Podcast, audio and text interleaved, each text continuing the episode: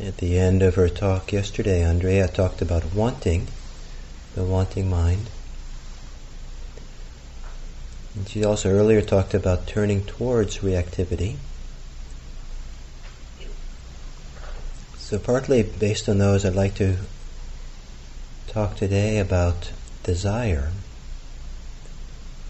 turning towards desire, getting to know it better, reflecting on a little bit more the nature of desire.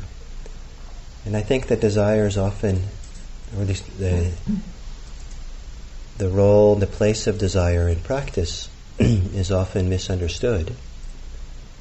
So maybe it's interesting to spend a little bit of time with it. But before I go into that, I'd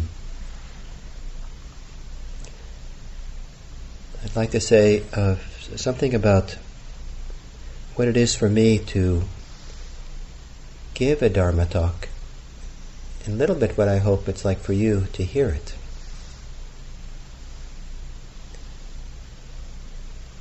I, I don't think of Dharma talks first and foremost as a time to teach something, to explain something. Think of it first and foremost as a time to share the present moment together.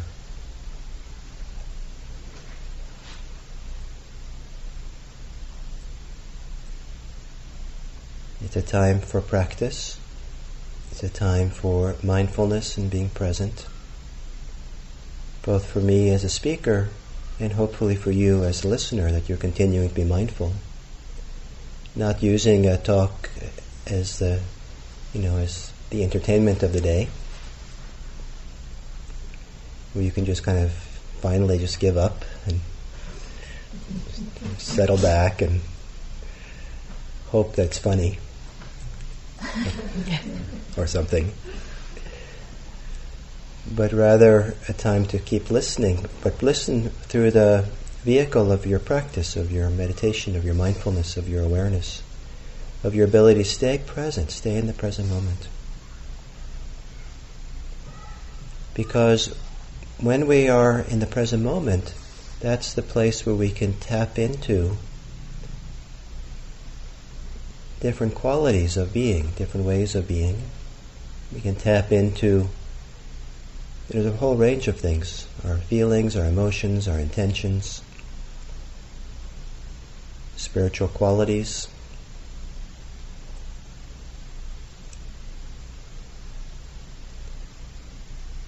The important thing here is that we're sharing the present moment together. We're here. We're here. And I think there's something very profound about the simple statement here we are. Here we are. And for those of you who have spent some time these last days, not here and now, but there and then, perhaps you can appreciate that it's not always so easy to be here, here and now.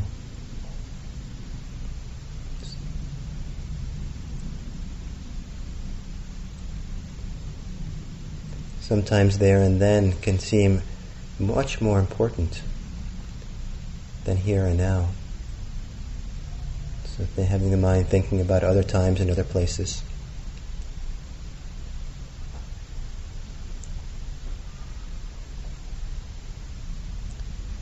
But one of the challenges of living in there and then is that then our minds are in a different place than our bodies.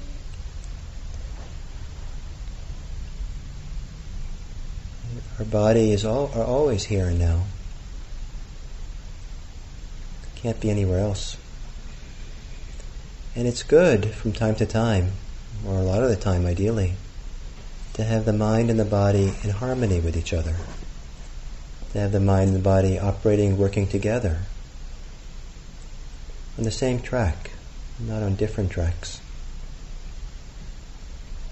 And so part of the training here is to, bring the mind into the same time and place as your body. And part of the advantage of that is that it's, a, at least for me, a big part of being here, being in the present moment, is something that happens in the body. It's not a cognitive thing in sense something you, you think yourself into the present moment. If you think about the present moment, then you're here. But with the body, I feel anchored in the present moment or rooted here. And to let the body support the rootedness or the anchor or the presence is a, a great support.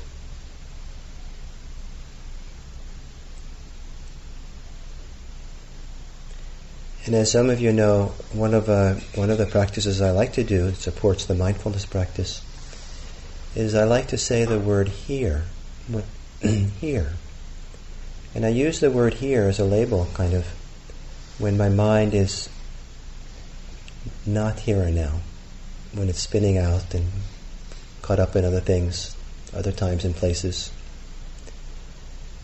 And I, I say the word here as a reminder just to be here with this. Not to push away the distracted mind or the agitated mind, but to recognize that this is happening here. I might be thinking about tomorrow, but thinking about tomorrow is happening here, now.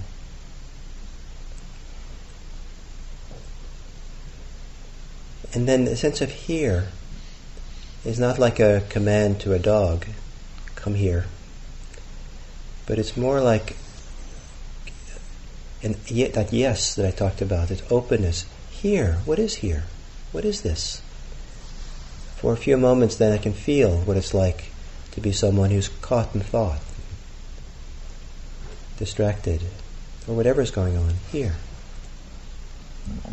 And then I have to do it again, otherwise I'll wander off some more. Here kind of open, opening to the present, arriving in the present. Here, it's like this. This is how it is now. Here.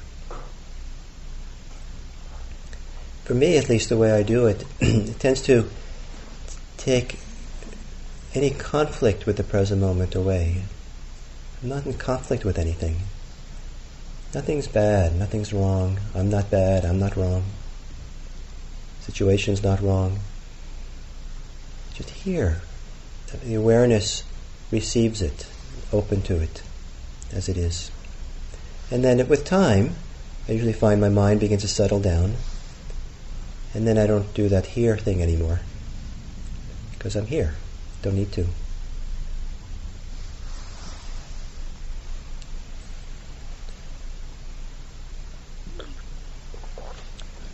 So here we are, all of us. How is it for you to be here? now.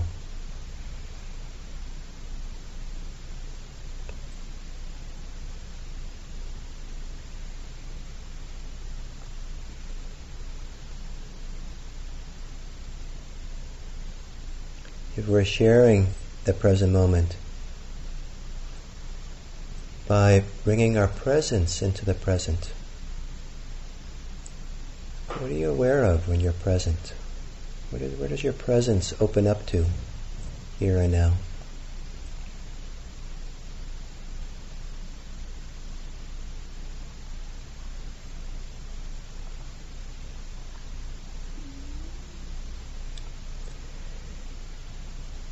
And I think it's my wish that for all of us, that being anchored here, being in our body, being present, being willing to be receptive and open to what's happening here, that it's a profoundly respectful thing to do for yourself. That it's an expression of respect or of valuing yourself. You're valuable, you're important. I don't think Buddhism, Buddhist practice, in any kind of way is supposed to diminish you.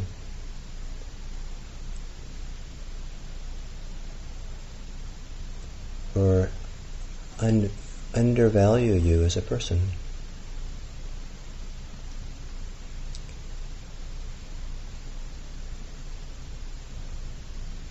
So I, I wanted to say this because the talk's going to be about desire. and one of the ways that people have interpreted the Buddhist teachings on desire would be that desire is bad. And if you're going to be a good Buddhist, no desire for you. Just cut it out. The thing is about if you have no desire whatsoever, it's probably you're clinically depressed.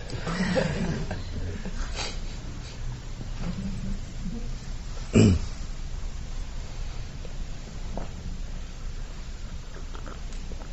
so I've known people who internalize this idea they're not supposed to have any desire if they're Buddhists, but then they end up in conflict with themselves, but because of course they have desires and they feel bad about it or they don't want to show their Buddhist friends. Heaven forbid they find out you have a desire.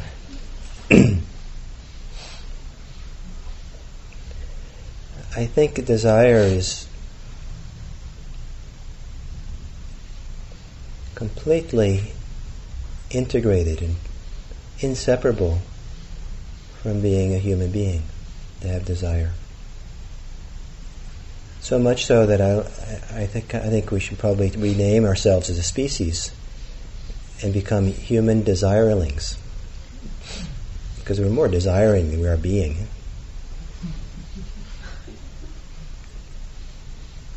And we want you to have desires. I I want you to have desires. Hidden Villa wants you to have desires. I mean, if you're sitting here and you really got to pee, we really want you to get up and go in the bathroom. We want you to have that desire. To sit, to sit here and say, oh, no, I'm not supposed to have any desire, just receptive and allow things to come. Whatever it is is fine. Just the important thing is to be open to it all. This would not be appreciated.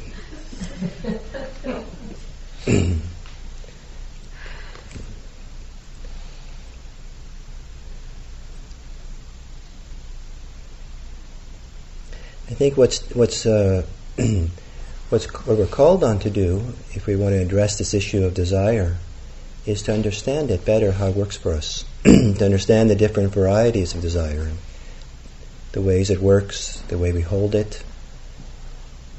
It's a whole universe, desire. It's not one thing. Different kinds of desire.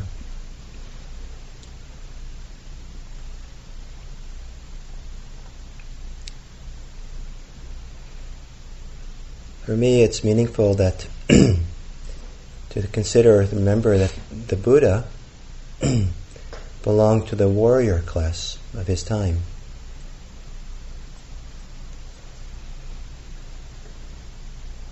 And as a warrior, I associate the warrior kind of ethos, traditional ethos, as being one where there's a tremendous sense of dignity, self respect. Certain kind of valuing of oneself, a strength of presence.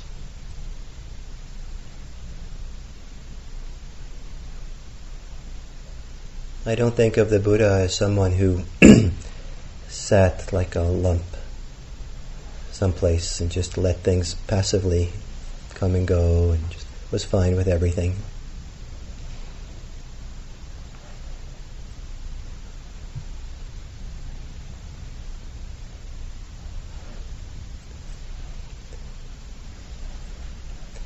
Not that we have to become warriors, but I think there's something about the deep respect and, integ- and dignity that it's possible to have and sit here with. I think it, to come to a retreat like this is a dignified thing to do. And I say that now as a in talking about desire. That part of the Buddha had a lot of desire. He had a really strong desire. Without desire, he would not have engaged in the path of practice. Without having really strong desire, he wouldn't overcome so many of the challenges that he had to face to discover the freedom that he then taught.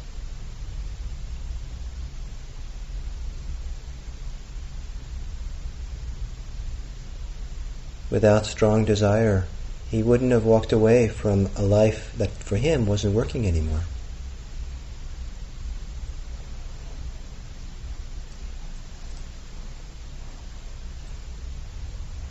In fact, the desire you could, that he had was maybe included tremendous courage, strength. And the Buddha had a lot of desire in his compassion to teach. Compassion itself is a form of desire. It's a form of desire that wishes for the alleviation of suffering for someone.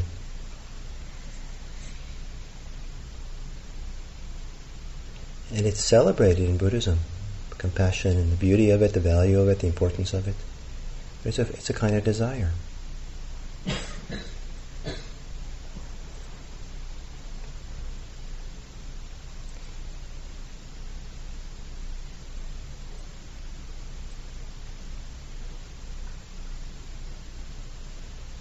So there certainly are desires that are important to have. And all of you have come to this retreat based on some desires. It's possible that there were multiple desires that it prompted you to come here, sign up for the retreat to be here. And it's you know it's my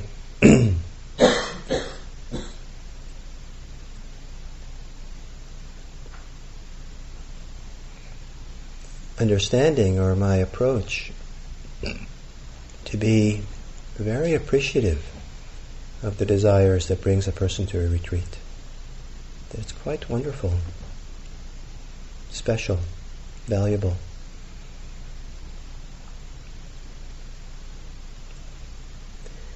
And the desire to be here might change from day to day, how to be here, the kind of desire you have.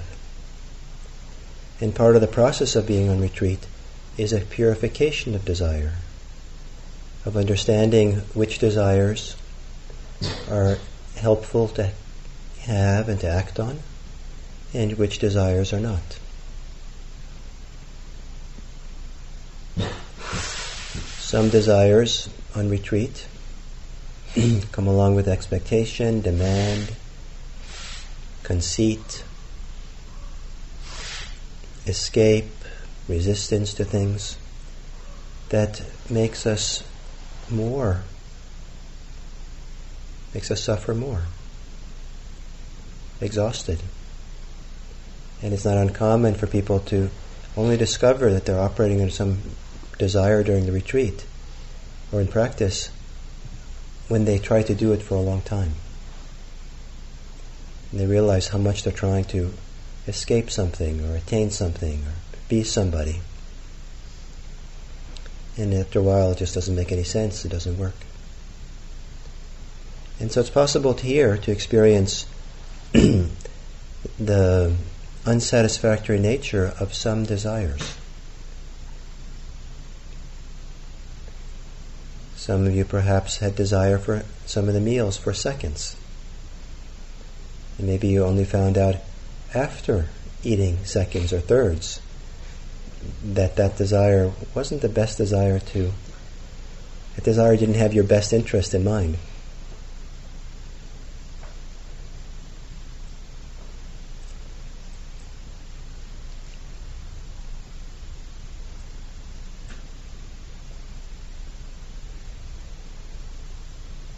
And then there are desires which are helpful to have. There can be the desire to go to sleep when you're tired at night and not stay up late. It could be the desire to go and have a snack if your blood sugar level is dropping and you're feeling weak. There can be the desire to sit here and really face and meet some aspect of yourself which you've often ignored. Not uncommon one for retreat for some people is to finally have a chance to spend time getting to know deep-seated fears which they've been distracted from or resistant to for a long time. Or to discover anger, resentment that's been buried finally comes forth. Or discover, discover their capacity for love, or joy, or being peaceful. And so the, desi- the desire to meet these parts of ourselves that are there and spend time getting to know them, that can be a beautiful desire. Get to know yourself better.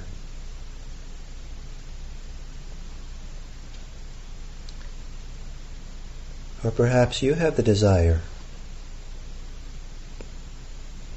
to get to the bottom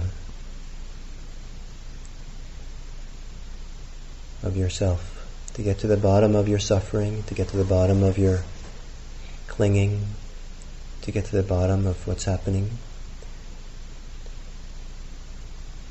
And perhaps even to see, go through it to the other side, to experience some degree of liberation or freedom, peace.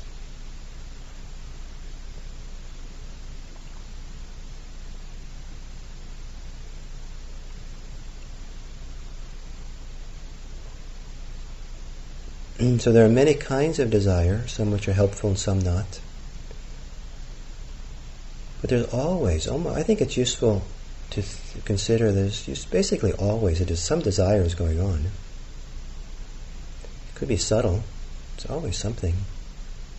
If there's suddenly a loud sound outside, you're sitting here, and your mind goes to listen to the sound, probably prompted by some desire to know what's that sound? What is that? The desire could be simple curiosity. The desire could be fueled by fear. Am I safe here? I thought it was safe at Hidden Villa. And now there's these, all these loud voices talking outside. Is it still safe? Is it okay? Are they going to come in here? Those questions are all forms of. Uh, you want something. Or it could be more subtle. You could sit and you, after a meal, and your breathing is not quite as easy as it has been earlier in the day. And so you bring more careful attention to that because you want to know what's happening here, what's going on.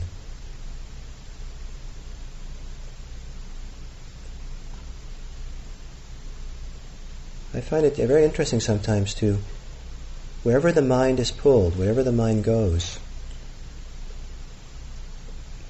is to see if I can discover what's the desire that's embedded in that movement of the mind, the directedness of the mind, interest in the mind.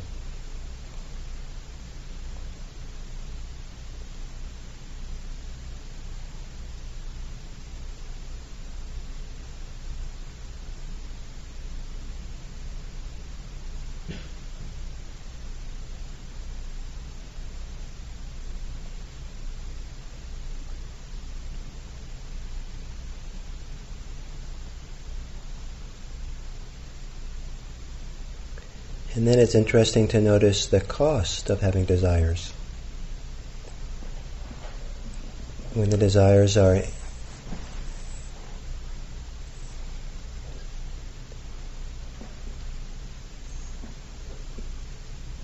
incessant, continuous, sometimes you can feel how exhausting it is. Can be very tiring. It takes lots, lots of energy to be involved in a lot of desires. The, kind of the first time I saw the cost of desire was many, many years ago. I used to like to go to bookstores, and I was, I was, you know, in my early twenties or something, and I didn't have any money at all, hardly, hitchhiking around. And um, but I still like to go into bookstores. But I noticed after a while that I'd always be really tired when I left the bookstore. So I got curious. So I started to look around. Why, you know, what's going on when I go into bookstores that I get so tired when I leave? And um, and what I discovered is that when I go into the bookstore, I'd see all these titles, these books. I want that. I want that. I want that. I want that. And I, I had a tremendous capacity for n- non-stop desiring, and and it just wanting, wanting, wanting, and it was exhausting to want so much.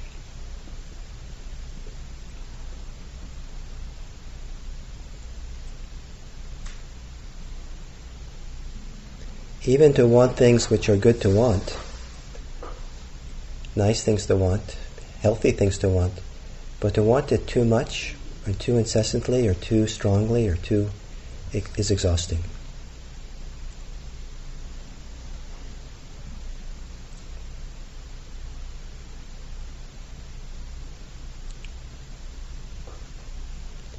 So then when we look at desire, get to know it better, so there's some qualities of desire that can begin to stand out.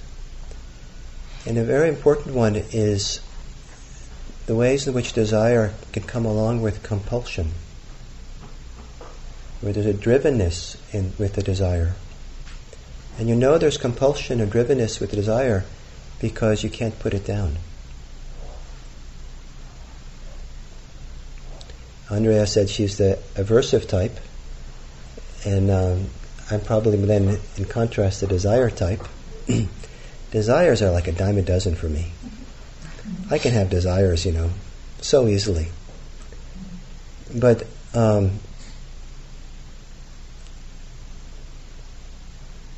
you know, I can have them so lightly now. I can have, the, I mean, not always, of course, but I can, I can have a desire just kind of bubble up, and I say, "Oh, that's interesting." Dime a dozen, and just let it go. And it doesn't really have any impact on me. There's no compulsion as part of it. It's so easy sometimes to have. And other times, you know, I'm hooked in, and I can't let go. And sometimes on retreat, sometimes on retreat, there's something about the alchemy of maybe being settled, being calm, not being distracted by usual things like we have at home. And maybe also sometimes if you get a little bit calm or concentrated, where the mind sometimes hooks on to a really good desire. And it doesn't want to put it down. And you can feel, so then it's very interesting to notice the hook, to notice the glue, to notice the gravitational force, to notice how strong the energy is between you and the desire. Doesn't matter what the desire is, but it's the energy between you and the desire which is interesting. Because if you get interested in that energy or the relationship you have with the desire, then you can begin asking or finding out is there a different way of holding the desire, different way of being with it. So it's not judging the desire at all. It might be a good desire, it might be bad desire, so called. Even a good desire you can hold in a way that causes suffering, painful. The fact that you've, ju- you've spent a lot of time looking at your desire and say, I'm justified to have this desire. This is a good one. I'm supposed to have it. And no one's going to tell me I shouldn't have it. That's fine. But even though it's just even though it's justified, if you're holding it real if you're clinging tightly to it full of expectation and demand, you're glued to it so you can't put it down, you'll you know, it's going to be very uncomfortable.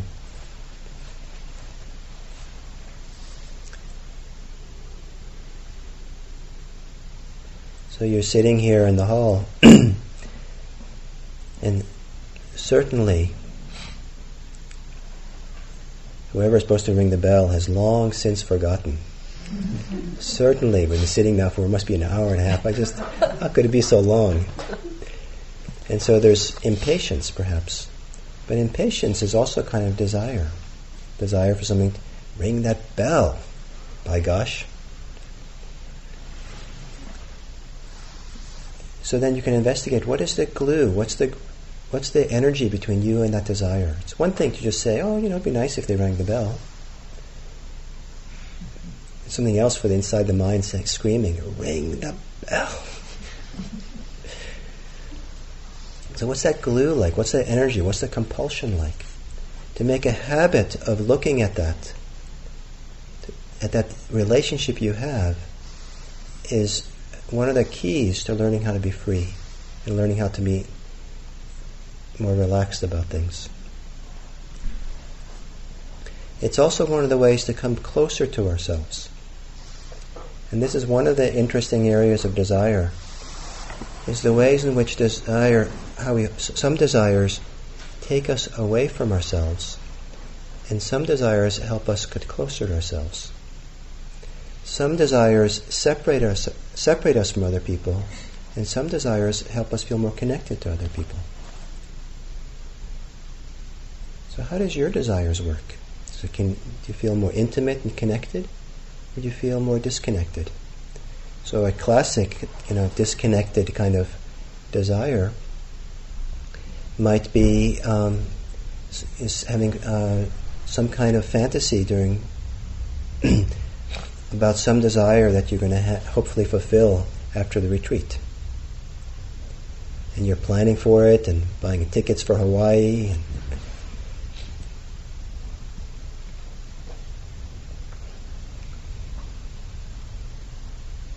considering the color of your bathing suit.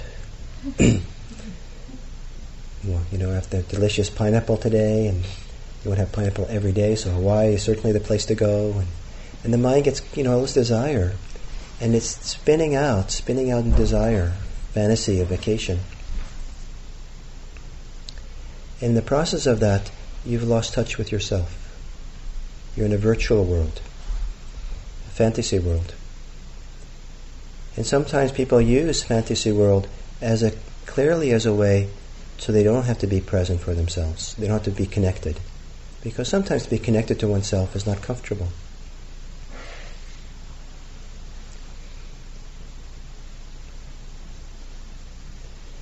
it's an interesting aspect of desire is that desire usually has an object.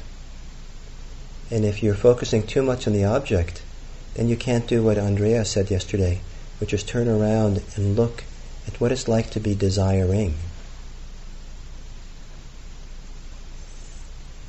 That what you desire might not be, any, be anything to do with you, but the fact that you're desiring it has a lot to do with you. If you want to be intimate or close, bring in close and get to know yourself better, do the wonderful turn, a 180 degree turn, away from what you want. And then feel what it's like to be wanting. Sometimes uh, living with our living chasing desire is kind of like being at, out on a limb, far out in the thinnest part of the limb. It's not very safe out there. But if you can turn around and come back to the trunk, if you're close to the trunk or at the trunk of the tree, it's safe there. It's solid and rooted. so the same mindfulness practice has this by bringing bringing us to the present moment, bringing us back to ourselves. We're actually coming to a place where it's a lot safer to be than if we're out on a limb, limb of fantasy, desire, and expectation.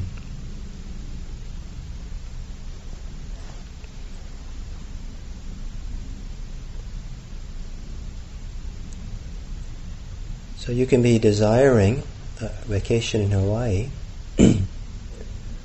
or you can see that that's what's happening, and you can desire to come back and be present, be more intimate, get closer to yourself, come closer to the trunk. Find out what's going on here. You can desire, you can, you can have a desire to let go of the fantasy Because fantasy is a little bit disconnected and have the desire to be more connected, more present.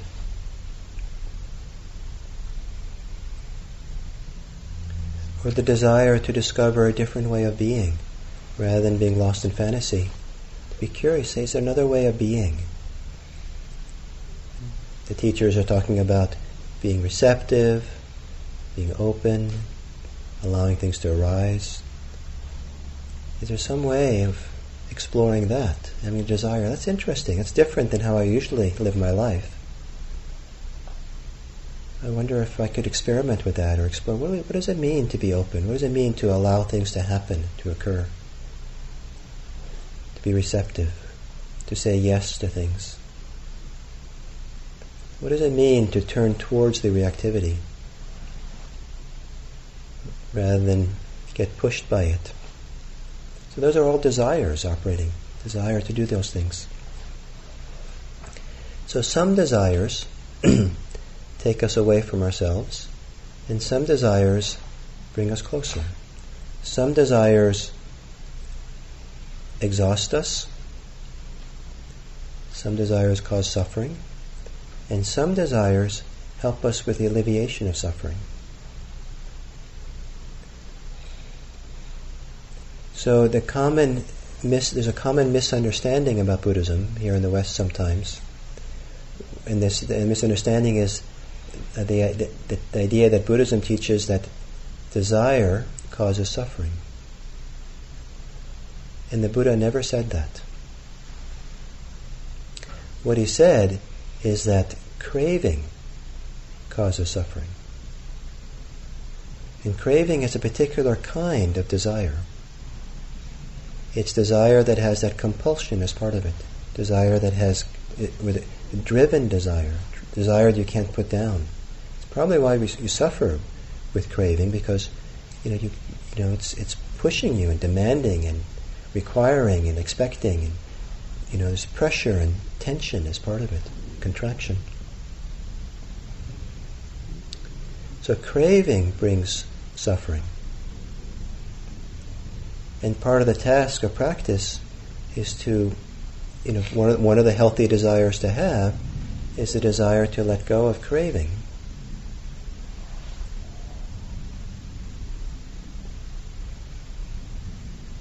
But not so that we can be desire free and never have ever a desire again, but rather so that we can discover how to have desires in a way that's helpful, helpful, helpful for ourselves and helpful for others.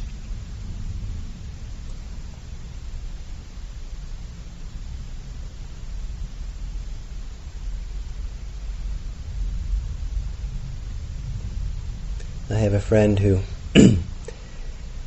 she's been around Buddhism for a long time, and her way of um, interpreting for herself Buddhist teachings on being non attached is if you go out for dinner with her, you say, Well, where should we eat? I don't care. It's all fine. What should we order? Whatever you want. It's kind of irritating. you know, it'd actually be a lot easier if she just occasionally would say, you know, it'd be nice to have Chinese today or Mexican or take some responsibility for it. Just be or participate you know, in some way say something and kind of, and not just kind of be always empty. Have no desires at all, as if that's a good thing. Sometimes when you say, This is my desire to someone,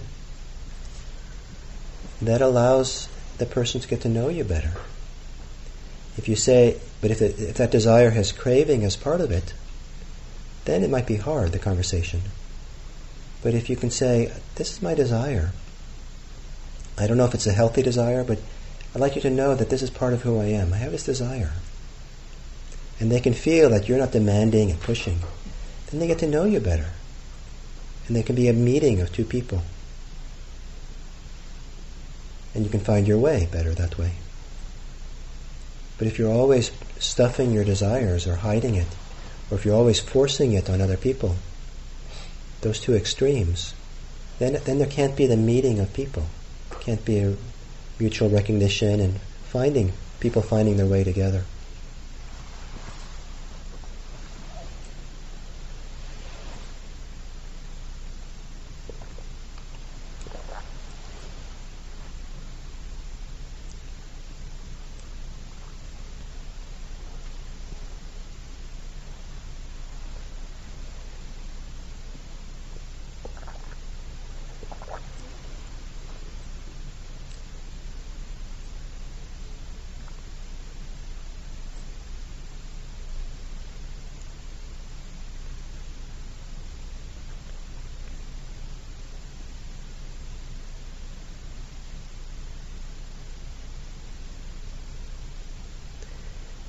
So one of the one of the meanings of liberation is kind of like, like kind of the great goal of Buddhism, become get liberated. It isn't that you're supposed to be liberated. Look at me, a liberated person, thank you.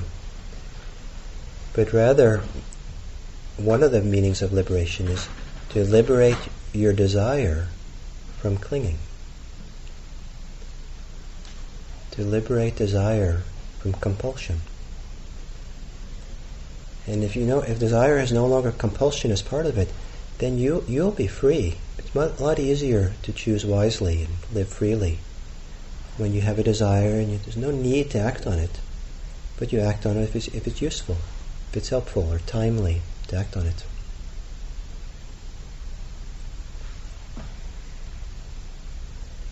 And this points for me to part of one of the desires or, or interests or directions of this practice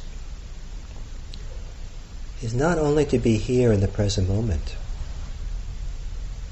but to also discover a deep trust in the present moment. A deep trust that it's we allow the emerging of our life. We allow the unfolding of our life. We allow what's happening to come. We don't have to direct it all the time. We don't have to fix it all the time. We don't have to block it all the time. And that's one of the advantages of being on retreat. There's so little that's required of you on retreat compared to ordinary life. And, and, and luckily, you don't even have to be a good Buddhist in the Buddhist retreat. Isn't that isn't that good? I mean, you don't have to prove your. You know, this is a. You know, I hope you realize that. Otherwise, you're in trouble. but you can just trust and be. And as part of this, get get quiet. Not because you're supposed to hold yourself still and quiet, but get still, quiet. As a part of the process of trust, trusting that you don't have to, you can let what is in your heart and your mind come forth, come out, be there. Discover who you are, what's there. The difficult, the easy, the good, the bad, whatever is there. But it all can be held in a field of trust or, or confidence that it's okay. As you explore the difference between compulsion and desire between allowing something to come and holding on to it, between allowing some movement, thought, feeling to arise, and then making a self out of it, self-identity out of it. We do, we do so, we do so much with what comes up. and part of practice, part of the mindfulness is to learn to trust deeply, to allow what's there to come. And it's safe, it's safe to allow it to come when we've learned not to, when we've learned not to be compulsive. We've learned to see it clearly. And when we can see it clearly and we can choose whether to act on something or not.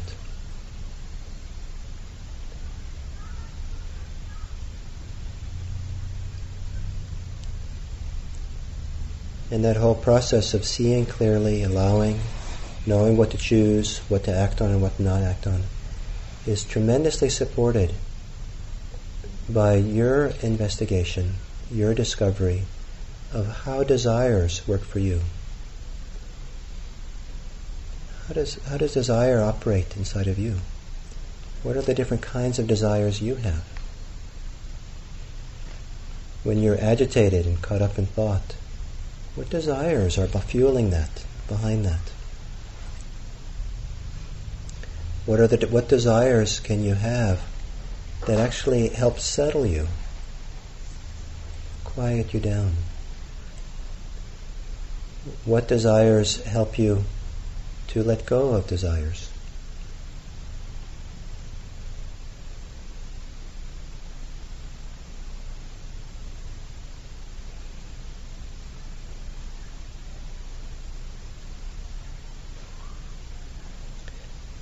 And then to end the talk, kind of where I began.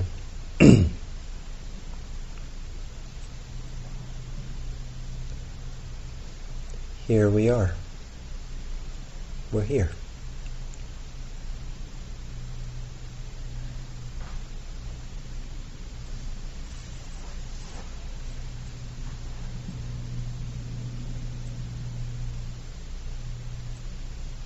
And there's something very simple and ordinary about here.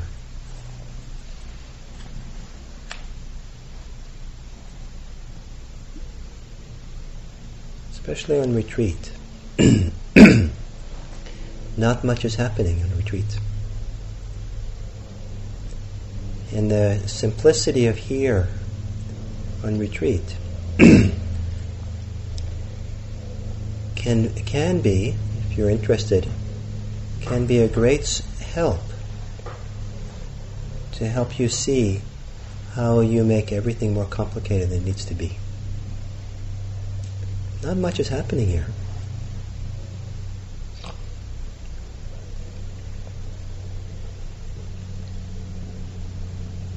What desires operate in you? How does desires make it more complicated? And what, desires would help you relax, settle into here? So the simplicity of here and now.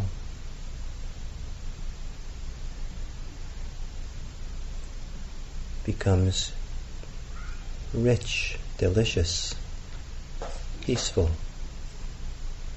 meaningful, a place of love and compassion.